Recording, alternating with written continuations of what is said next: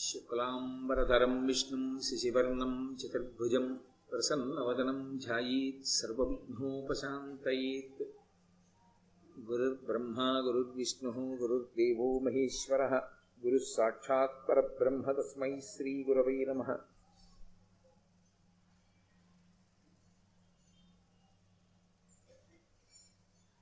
వ్యాసాయ విష్ణురూపాయ వ్యాసరూపాయ విష్ణవే నమో వై బ్రహ్మనిధై వాసిష్టాయ నమో నమ.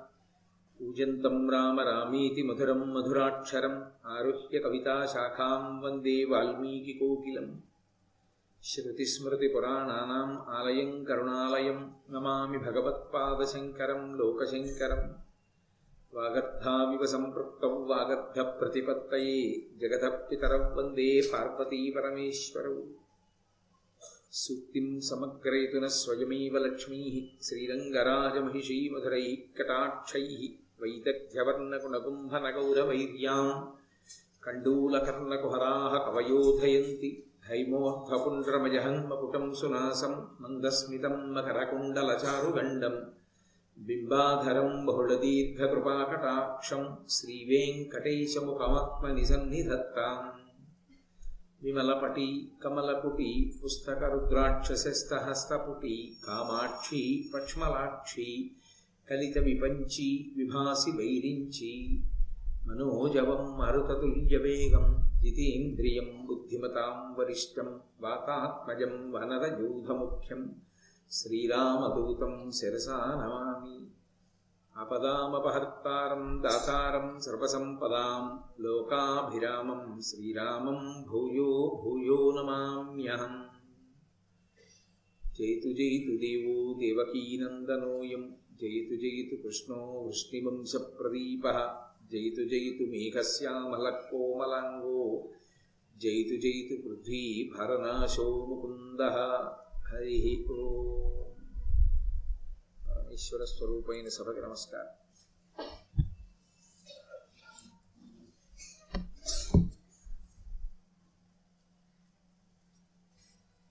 నేను నిన్న మీతో మనవి చేశాను.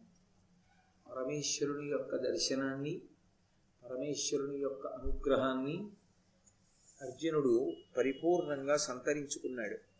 సంతరించుకున్నవాడై ఆ పాశుపతాస్త్రం యొక్క ప్రయోగ ఉపసంహారములను ఉపదేశపూర్వకంగా పరమశివుడి దగ్గర తెలుసుకుని తిరిగి గాంధీవాన్ని అక్షయబాణ తూణీరాల్ని పొందినటువంటి వాడయ్యాడు. పాశుపతాస్త్రాన్ని పొందినటువంటి కారణం చేత అర్జునుడు విశేషమైనటువంటి శక్తి సంపన్నుడయ్యాడు. అది భగవంతుని యొక్క అనుగ్రహం గురువు యొక్క అనుగ్రహం అంటే అలా ఉంటుంది. వేదవ్యాస మహానుభావుడు ఎప్పుడైతే ధర్మరాజు గారు తమ పక్షంలో ఉన్న వారి యొక్క శక్తియుక్తులు అవతల ధాత్తరాష్ట్రుల పక్షాన యుద్ధం చేసేటటువంటి వారి శక్తియుక్తులకి సరిపోవేమోనని బెంగ పెట్టుకుంటున్నటువంటి సందర్భంలో ఆ మధ్యలో వచ్చినటువంటి సమస్యని ఆ వెలితిని పూడ్చడానికి ఆయన ప్రతిస్మృతి అన్న విద్యని ఉపదేశం చేసి సరి అయినటువంటి పథంలో నడిపించాడు. గురువు చెయ్యగలిగినది ఏమిటి అంటే పథాన్ని దర్శనం చేయిస్తాడు. ఈ మార్గంలో ప్రయాణించు అని చెప్తాడు. ఆ మార్గంలో ప్రయాణించవలసినటువంటి కర్తవ్యం శిష్యులదే అయి ఉంటుంది. ఉద్ధరేణ ఆత్మానాత్మానం. ఎవరిని వారు ఉద్ధరించుకోవాలి తప్ప ఒకరిని ఇంకొకరు ఉద్ధరించేందుకు అవకాశం ఉండదు. ఎవరైనా మార్గాన్ని చెప్పగలరు తప్ప ఆ మార్గమునందు సువ్యవస్థితము కావడము ఆ మార్గమునందు పూనికతో ఆచరించడము ప్రయాణం చెయ్యడము సాధకునకు ఉండవలసినటువంటి లక్షణం అర్జునుడు అన్ని ఇక్కట్లను ప్రతిబంధకములను అధిగమించి పరమేశ్వరుని యొక్క దర్శనాన్ని పొంది పాశుపతాస్త్రాన్ని పొందాడు అంటే దాని వెనక ప్రధానమైనటువంటి కారణాలు రెండు. ఒకటి వ్యాస మహర్షి యొక్క అనుగ్రహం. రెండవది ద్రౌపదీదేవి మాట్లాడినటువంటి మాటలు. మహాభారతంలో ద్రౌపదీదేవి యొక్క వైశిష్ట్యం అంతా అక్కడ ఉంది ఆవిడ మాట్లాడితే ఎప్పుడు ఎక్కడ ఎలా మాట్లాడాలో ఆ మాట చేత ఏ ప్రయోజనాన్ని సాధించాలో దానికి అనుగుణంగా మాట్లాడుతుంది తప్ప అదే పనిగా మాట్లాడుతూ అవతల వాళ్ళకి ఇబ్బంది కలిగించేటటువంటి రీతిలో ప్రవర్తించడం ఆమె ఎందు ఉండదు. అది ఆమె మాట్లాడినటువంటి రెండు పద్యాలు అంత అద్భుతమైనటువంటి పటిమ కలిగినటువంటి సహనశక్తి క్షమాగుణం బ్రాహ్మణుల ఎందు ఎక్కువ క్షత్రియులు ప్రతీకారం తీర్చుకోవాలనుకుంటారు. అందుకని నాకు వచ్చే జన్మలో క్షత్రియ కుల సంజాతనై పుట్టకూడదు. నేను బ్రాహ్మణుల కులంలో పుడతానని అడిగింది వెడుతున్నటువంటి అర్జునుడితో. ఎందుకు ఆ ప్రస్తావన? అంటే అవమానం తీర్చుకోవాలన్నది క్షత్రియ కులకాంత యొక్క లక్షణం. కానీ అలా తీర్చుకోవడానికి కావలసినంత శక్తి ఇప్పుడు లేదు అని ధర్మరాజు గారు అంటున్నాడు. ఇప్పుడు మీ భార్య యొక్క అవమానాన్ని తీర్చడానికి కావలసినటువంటి తపస్సుని అధ్యవసాయంతో చేయవలసిన కర్తవ్యం నీ మీద ఉన్నది. అని హెచ్చరిక చేస్తూ నువ్వు అలా చెయ్యగలవు అని ఉత్సాహపరచడానికి వెంటనే ఆమె దిక్పాలకులను ప్రార్థన చేసి సమస్త దిక్కుల నుండి ఆయనకు అనుగ్రహము వర్షింపబడుగాక రక్షింపబడుగాక అని ఆయనకి రక్ష పెడుతుంది. ద్రౌపదీదేవి యొక్క వాగ్వైభవము ఆమె యొక్క పరిణతి వేదవ్యాసుని యొక్క అపారమైన అనుగ్రహము మనకు అర్థమవుతాయి. ఆయా సందర్భములలో అవసరం ఏర్పడినప్పుడు ఎవరు పిలిచారు ఎవరు పిలవలేదు అని చూడకుండా పరిగెత్తికొచ్చి ఆర్తితో ఉన్న శిష్యుణ్ణి ఉద్ధరించడానికి ప్రయత్నం చెయ్యడం సద్గురువు యొక్క లక్షణం. శ్రీరామాయణంలో రామరావణ సంగ్రామం అవుతున్నప్పుడు అగస్త్యుల వారిని వచ్చి తనకి ఆదిత్య హృదయాన్ని ఉపదేశం చెయ్యమని రామచంద్రమూర్తి కోరుకోలేదు. కానీ రాముణ్ణి ఆ కష్టంలోంచి గట్టెక్కించడానికి అగస్త్య మహర్షే వచ్చి ఉపదేశం చేశారు. అలాగే అటు దుర్యోధనుడికి చెప్పాడు వేదవ్యాసుడు వినలేదు. ఆయన యొక్క ఫలితాన్ని ఆయన అనుభవించాడు. ఇటు ధర్మరాజు గారికి చెప్పాడు ధర్మరాజు గారు విన్నాడు ధర్మరాజు గారి మాట అర్జునుడు విన్నాడు విన్నాడు కాబట్టి అపారమైనటువంటి పరాక్రమాన్ని పొందగలిగాడు అంత గొప్ప అస్త్రశక్తిని పొందగలిగాడు. అప్పుడు ఆయన ఆ తపస్సు పూర్తి చేసి పాశుపతాస్త్రాన్ని పొందినటువంటి సంతోషంతో ఇంద్రకీలాద్రి మీద కూర్చుని తపస్సు చేశాడు. ఆ ఇంద్రకీలాద్రి అనబడేటటువంటి శిఖరము ఉన్నటువంటి ఆ మందర పర్వత ప్రాంతానికి వీడ్కోలు చెబుతూ తాను బయలుదేరడానికి సంసిద్ధుడై నిలబడి ఉన్నటువంటి అర్జునుడికి హరుచేత సంప్రాప్తవరుడయ్య నరుడని ఎరిగి ఇంద్రుండు ధనీష ధర్మ వరుణ అశ్వినులతోడ సురగణ సహితుడై దివ్య విమానముల్ దివమునందు వెలుగంగా కౌరవ కుల వీరుపాలికి వరదుడై కరుణతో వచ్చే అట్టి అవసరమున ఘనరవ ఘనరవ గభీరంబైన మధుర వాక్యమున ధర్మప్రభుండు ప్రీతి విట్టులనియే బీభత్సునకు ధర్మ నిత్య పాండుపుత్ర నీకు మెచ్చి వరములిచ్చు వేట్క వచ్చిరి నెయ్యురై అమరనాథు దొట్టి అమరులెల్లా.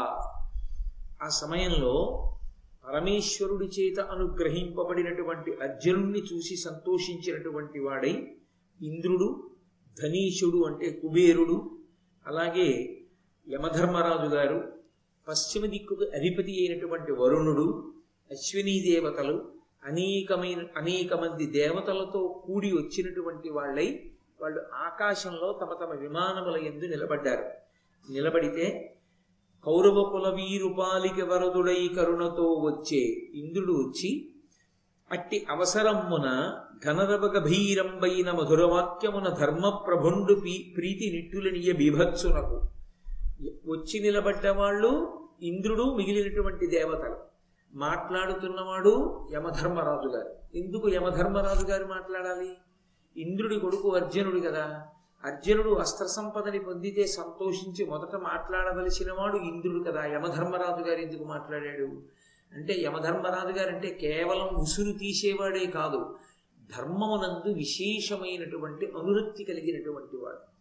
ఆ అర్జునుని యొక్క ధర్మానికి ఆయన రేపు పరాక్రమంతో పోరాడితే తన కుమారుడైనటువంటి ధర్మరాజు గారు పట్టం కట్టుకోబోతున్నాడు కనుక ఆ ఐదుగురు అన్నదమ్ముల యొక్క ఐకమత్యాన్ని చూసి పొంగిపోయిన వాడై ఆ ధర్మప్రభుండు ఆ ధర్మరాజు గారు ప్రీతితో బీభత్సునకు అర్జునుడితో అంటున్నాడు ఓ ధర్మనిత్యా ఎల్లప్పుడూ ధర్మాన్ని ఆచరించేవాడా పాండుపుత్ర?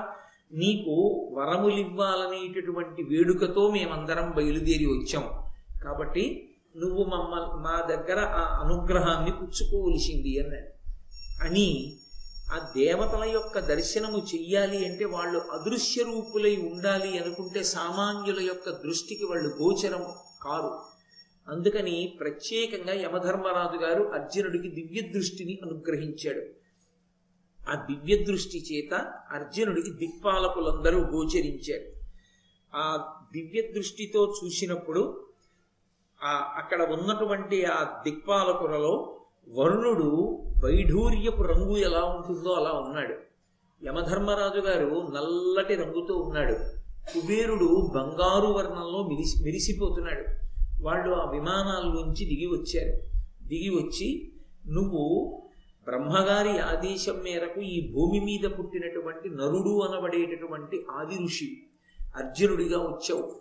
భూభారాన్ని తగ్గించడానికి నారాయణుడు అనబడేటటువంటి ఋషి కృష్ణ పరమాత్మగా అవతరిస్తే నరుడివైనటువంటి నీవు అర్జునుడిగా వచ్చావు.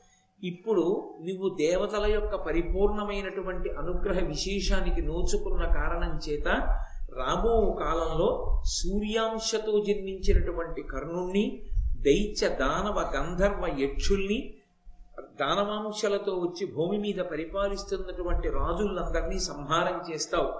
భూమి మీద మళ్ళీ ధర్మాన్ని నిలబెట్టడంలో కృతకృత్యుడవుతావు అని చెప్పి చెప్పారు. చెబితే ఇంద్రుడు దేవతలకి నువ్వు ఉపకారం చెయ్యగలిగినటువంటి వాడివి. కాబట్టి నువ్వు అలా ఉపకారం చెయ్యడానికి నీకు నేను ప్రత్యేకంగా మాతలికి ఇచ్చి ఒక రథాన్ని పంపిస్తాను. ఆ రథం ఎక్కి నువ్వు ఇంద్రసభకి రావలసింది అన్నాడు. తప్పకుండా వస్తాను అని అర్జునుడు ఇంద్రుని యొక్క ఆహ్వానాన్ని అంగీకరించాడు. అంగీకరించిన తర్వాత వరుణుడు తన పాశములు వరుణ పాశములు అంటారు ఆ పాశముల చేత బంధిస్తాడు. బలిచక్రవర్తిని బంధించారు వరుణ పాశాలతో. ఆ వరుణుడు తన పాశముల చేత ఎవరినైనా కట్టేయగలిగినటువంటి ఆ శక్తిని ఆ అస్త్రాన్ని వరుణ పాశములనబడేటటువంటి అస్త్రశక్తిని సమంత్రకంగా అర్జునుడికి ఉపదేశం చేశాడు. అలాగే కుబేరుడు కౌబేరాస్త్రాన్ని ఇచ్చాడు. ఇచ్చిన తరువాత వాళ్ళ దగ్గర ఆయా అస్త్రములను ఉపదేశమును పొందినటువంటి వాడై ఇక ఇంద్రుడి కనుపన మాతలి రథాన్ని తీసుకొస్తే ఆ రథం ఎక్కి ఇంద్రసభకి వెళ్ళడానికి సిద్ధపడుతున్నాడు. ఆ అర్జునుడు. ఇంతలో ఆ పైనుంచి ఆ రథం వచ్చింది. ఆ రథం ఎంత గొప్పగా ఉందన్నారంటే నన్నయ్య గారు వారిద మార్గంబు వలన మహానీల వైజయంతి విభవంబు వెలయ ఆబద్ధ వివిధ రత్నావళి ప్రభ చేసి రమ్యమై రోదోంతరంబు వెలుగా ఉరునేమి రవమున ఉర్వరాధరధరీ ముఖములు ప్రతిశబ్దము కరితంబులగుచుండ నానావిధాయుధంభులు దాల్చి అశని విద్యుత్ సహస్రాభిశోభితాభ్రసదృశమై మహాజమాశ్వాయుత వాహ్యమానమైన వరరథంబు అఘవునాజ్ఞ చేసి మాతలియుక్తమై ఇంద్రతనయుడున్న ఎడకు వచ్చి ఆ ఇంద్రుని యొక్క రథం ఈ భూమండలం మీద దిగడం కోసమని వచ్చి ఆకాశంలో నిలబడింది. అది వైజయంతి అంటే దాని యొక్క పతాకం నీల ముదురు నీలం రంగులో ప్రకాశిస్తోందట. అది ఆకాశంలో వచ్చి నిలబడితే దాని పతాకం కనపడింది. అక్కడ ఆబద్ధ వివిధ రత్నావళి ప్రభజేసి రమ్యమై రోదోంతరంబు విలుంగ దానికి కట్టబడినటువంటి రత్నాల హారముల యొక్క కాంతి చేత ఆ రథానికి కింద రథానికి పైన రథానికి పక్కలా ఉన్నటువంటి చీకటి అంతా తొలగతోయబడి విశేషమైనటువంటి కాంతులు అలుముకున్నాయి. ఉరునేమి రవమున ఉర్వరాధర ధరీముఖములు ప్రతిశబ్దముఖరితంబులగుచుండా ఆ రథానికి ఉన్నటువంటి చక్రముల యొక్క ఇరుసు చేసేటటువంటి చప్పుడికి ఈ భూమినంతటినీ మోయగలిగినటువంటి పర్వతముల యొక్క గుహల యొక్క ముఖద్వారముల నుండి ప్రతిధ్వనులు బయటికి వస్తున్నాయిట నానావిధాయుధంబులు దాల్చి ఆ రథంలో అనేకమైనటువంటి ఆయుధములు సమకూర్చబడ్డాయి. అశని విద్యుత్ సహస్రాభిశోభితాభ్రసదృశమై మిరి మెరుపులు వేయి మెరుపులు దాని చుట్టూ కూడా ఉంటే ఎలా ఉంటుందో అలా వేయి మెరుపులతో కూడుకున్నటువంటి ఒక మేఘం వస్తే ఆకాశంలో నిలబడితే చూడగానే అది ఎంత కంటిని ఆకర్షిస్తుందో అటువంటి మేఘంలా వచ్చి నిలబడినటువంటిదై మహాజమాశ్వాయుత వాక్యమానమైన పదివేల గుర్రములు పూంచబడి ఉన్నాయి ఆ రథానికి. పదివేల గుర్రములు పూంచబడినటువంటి ఆ రథాన్ని చూసి వరరథంబు అఘవునాజ్ఞ చేసి ఇంద్రుడికి అఘవుడు అని ఒక పేరు. ఇందుచేత అఘవుడు అంటే ఆయన పాపములు తీయగలిగినవాడు యజ్ఞముల ఎందు హవిస్సుని తీసుకుని మనుష్య కోటిని రక్షించేటటువంటి లక్షణం ఉన్నవాడు. అందుకని అఘవును ఆజ్ఞ చేసి ఇంద్రుడి యొక్క ఆజ్ఞ మేరకి మాతలి ఆ రథాన్ని తీసుకొచ్చి ఆకాశమునందు నించున్నాడు. నించుని ఆ ఇంద్రతనయుడైన అర్జునుడి దగ్గరికి వచ్చి నీ కోసం నీ తండ్రి అయిన దేవేంద్రుడు ఈ రథాన్ని పంపించాడు. నీవు ఈ రథాన్ని అధిరోహించి ఇంద్రసభకి రావలసింది అన్నాడు. అంటూ ఒక మాట అన్నాడు. నేను ఎప్పటి నుంచో మీ నాన్నగారి దగ్గర సారథిగా నేను ఉద్యోగం చేస్తున్నాను. కానీ నూరు అశ్వమేధ యాగాలు చేసిన వాళ్ళు కొన్ని నూర్లు రాజసూయ యాగములు చేసినటువంటి వాళ్ళు కూడా ఈ రథం ఎక్కి ఇంద్రసభకి రాలేదు. మొట్టమొదటిసారి నీ కొరకు ఈ రథం పంపబడింది. ఈ రథం ఎక్కి నువ్వు ఇంద్రసభకి వద్దుగానివి రమ్మన్నాడు. అంటే మనుష్యలోకంలో సంచరించేటటువంటి ప్రాకృతమైన శరీరంతో ఉన్నవాడు అర్జునుడు కనుక అటువంటి దివ్యరథాన్ని అధిరోహించడానికి కావలసినటువంటి ఆ పునీతమైనటువంటి తేజస్సుని పొందడానికి అనువుగా వెళ్ళి గంగానది స్నానం చేసి ఆ గంగానదిలో తన యొక్క తండ్రికి తాతగారికి ముత్తాతగారికి అలాగే అక్కడ దేవతలకి అందరికీ కూడా తర్పణం చేసి తాను శుచి ఇంతకు ముందు వచ్చినటువంటి దేవతల్ని కూడా అలాగే మాటల చేత పుష్పముల చేత మంచినీటి చేత పదార్థముల చేత పూజించాడు. ఇప్పుడు తాను తేజస్సు కలిగినటువంటి వాడై ఆ రథాన్ని అధిరోహించి ఆయన ఇంద్రలోకానికి బయలుదేరాడు. ఆ ఇంద్రలోకం దగ్గరికి వస్తుంటేనే చూశాడు ఆ ఇంద్రలోకం బయట ఐరావతమనబడేటటువంటి ఇంద్రుడు అధిరోహించి వెళ్ళేటటువంటి ఏనుగు నిలబడింది. అది నిలబడితేట ఒక పెద్ద పర్వతమే వచ్చి నిలబడిందా అన్నట్టుగా ఉంది. దాని యొక్క మదజల ధారల చేత పెద్ద మేఘం కురిసేసి వెళ్ళిపోతే పర్వతం నుంచి జలధారలు కారుతుంటే ఎలా ఉంటుందో అలా ఆ మదజల ధారలు కారుతున్నాయిట ఏనుక్కి. అది బయట నిలబడి ఉంది. చూశాడు ఆ ఇంద్రలోకం వంక. పరమ ధర్మస్థితి ప్రజ ప్రీతిగాంచిన రాజులకు ఉదగ్రరణమునందు పతుల ప్రస్తవమున ప్రాణముల్ విడిచిన వీరులకును యజ్ఞ విధులు చేసి సురలను వసుమతీసురులను తనిసిన ధర్మాత్ములకును మహాతపసులకు నిలయంబులై రమణీయంబులగు నట్టి హర్మ్య విమాన సంహతుల దాని సకల భువనంబులంగల సత్పురములకెల్లా ఎక్కుడగుదగి సిఖీందు రవుల దీప్తి లేకున్న తనదైన దివ్య దీప్తి విస్తరంబున ఎప్పుడు వెలుగుదాని. ఆ అమరావతి నగరం ఇంద్రుని యొక్క రాజధాని. ఆ అమరావతి నగరం వంక చూశాడు. ఇత పూర్వం ఇంద్ర సభ గురించి చెప్పారు సభాపర్వంలో. ఇప్పుడు ఆ అమరావతి నగరం ఇంద్రుడి యొక్క రాజధాని గురించి మాట్లాడుతున్నారు. అటువంటి ఇంద్రుడి యొక్క రాజధాని అయిన అమరావతి నగరంలో ప్రవేశించాలి అంటే ఎటువంటి పుణ్యం చేసిన వాళ్ళైతే అసలు ఆ స్వర్గలోకంలోకి ప్రవేశించగలరు అన్నది చెప్తున్నారు. పరమధర్మస్థితి ప్రజప్రీతిగాంచిన రాజులకు పరమ ధార్మికులై ఎప్పుడూ ధర్మాన్ని తప్పకుండా ధార్మికమైన రీతిలో తన రాజ్యములోని ప్రజలను పరిపాలించినటువంటి సద్గుణోపేతులైనటువంటి రాజులు ఆ స్వర్గలోక ప్రవేశం చేస్తారు. అలాగే ఉదగ్ర రణమునందు పతుల ప్రస్తవమున ప్రాణముల్ విడిచిన వీరులకును తనని నమ్ముకున్నటువంటి ప్రభువు కోసం మహోగ్రమైనటువంటి యుద్ధంలో పోరాటం చేసి వెన్నివ్వకుండా తమ శరీరాన్ని ఆ యుద్ధంలో విడిచిపెట్టినటువంటి వీరులైనటువంటి వారు ఆ స్వర్గలోకాన్ని అలంకరిస్తారు. యజ్ఞ విధుల చేసి సురలను వసుమతీసురులను తనిపిన ధర్మాత్ములకును బ్రహ్మాండమైనటువంటి యజ్ఞాలు చేసి ఆ యజ్ఞాలలో ఇవ్వబడినటువంటి హవిస్సు చేత దేవతలని తృప్తులను చేసి అలాగే ఆ యజ్ఞ కార్యాన్నంతటినీ నిర్వహించినటువంటి బ్రాహ్మణోత్తములకు భూరి సంభావనలిచ్చినటువంటి పరమధార్మికులైనటువంటి వారు ఎవరుంటారో వాళ్ళందరూ కూడా స్వర్గలోక ప్రవేశం చేస్తారు. మహాతాపసులకు నిలయంబులై రమణీయంబులగునట్టి హర్మ్య విమాన సంహకుల దాని అనేక మంది గొప్ప తపస్సు చేసినటువంటి వ్యక్తుల యొక్క సమూహములు నివసించేటటువంటి బంగారు మేడలు గోపురములతో కూడుకున్నటువంటి ఆ అమర అమరావతి నగర శోభను చూసినటువంటి వాడై సకల భువనంబులంకల సత్పురములకెల్ల ఎక్కుడనదగి అసలు ఈ బ్రహ్మాండములన్నిటిలోనూ అన్ని లోకములలోనూ కూడా ఉన్నటువంటి పురముల కల్లా శ్రేష్టమైనదిగా చెప్పబడేటటువంటి ఆ అమరావతి నగరాన్ని చూసినటువంటి వాడై సిఖీందు రవుల దీప్తి లేకున్న తనదైన దివ్య దీప్తి విస్తరంబున ఎప్పుడు వెలుగుదాని.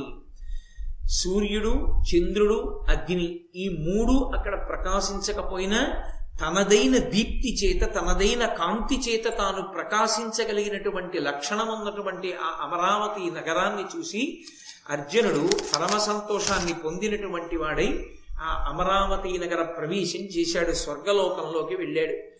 ఏ ఎన్ని కార్యాలు చేసినా స్వర్గలోక ప్రవేశం ఇవ్వరు కొంతమందికి. ఎవరెవరికి స్వర్గలోక ప్రవేశం ఇవ్వరు అని అడిగారు. వాళ్ళు ఎన్ని పుణ్యాలు చేసిన వారైనా ఈ ఐదింటిలోకి రాకపోతే మాత్రం వాళ్ళకి స్వర్గలోక ప్రవేశాధికారం ఇవ్వరు. మొట్టమొదటి తేదీ ఆహితాగ్నులు కాని వారు ప్రవేశించడానికి వీలు లేదు. వేదాన్ని నమ్మి ప్రతిరోజు అగ్నిహోత్రం చేసి నిత్యాగ్నిహోత్రీకులై అగ్నిహోత్రం చెయ్యనటువంటి వారికి స్వర్గలోక ప్రవేశం లేదు. కాబట్టి నేను ఎందుకు నవ్వానో మీకు అందరికీ అర్థమై ఉంటుంది అలాగే జీవితంలో ఎన్నడూ తీర్థయాత్ర చెయ్యనటువంటి వాడెవరున్నాడో అటువంటి వాడికి ఎన్నడూ స్వర్గలోక ప్రవేశాన్ని కల్పింపరు. స్వర్గలోకంలో ప్రవేశించాలి అంటే కనీసార్హతలు ఇవి ఉండాలి. తీర్థయాత్ర చేసిన వాడై ఉండాలి. తీర్థయాత్ర అంటే ఏదో ఒక క్షేత్రానికి వెళ్ళి భగవద్ దర్శనం ఒకటి చేసుకుని తిరిగి రావడం కాదు. అక్కడ ఉండేటటువంటి తీర్థమునందు సంకల్ప సహితమైనటువంటి స్నానం చేసిన వాడెవరున్నాడో వాడు.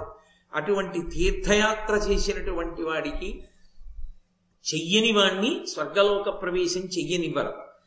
అసత్యాలాడడమే జీవితంలో ప్రయోజనంగా పెట్టుకుని ఎప్పుడూ అబద్ధాలాడే అలవాటు ఉన్నవాణ్ణి అందులోకి రానివ్వరు. వేదాలకు విశ్వసనీయతను కల్పించకుండా వేదమును మనం నమ్మాలనేటటువంటి బుద్ధిని విడిచిపెట్టి వేదములకు వ్యతిరేకంగా మాట్లాడటం అలవాటు చేసుకున్న వాడికి స్వర్గలోక ప్రాప్తి ఉండదు. అలాగే మాంసాహారమును తినేటటువంటి వారికి స్వర్గలోక ప్రవేశం కల్పింపరు.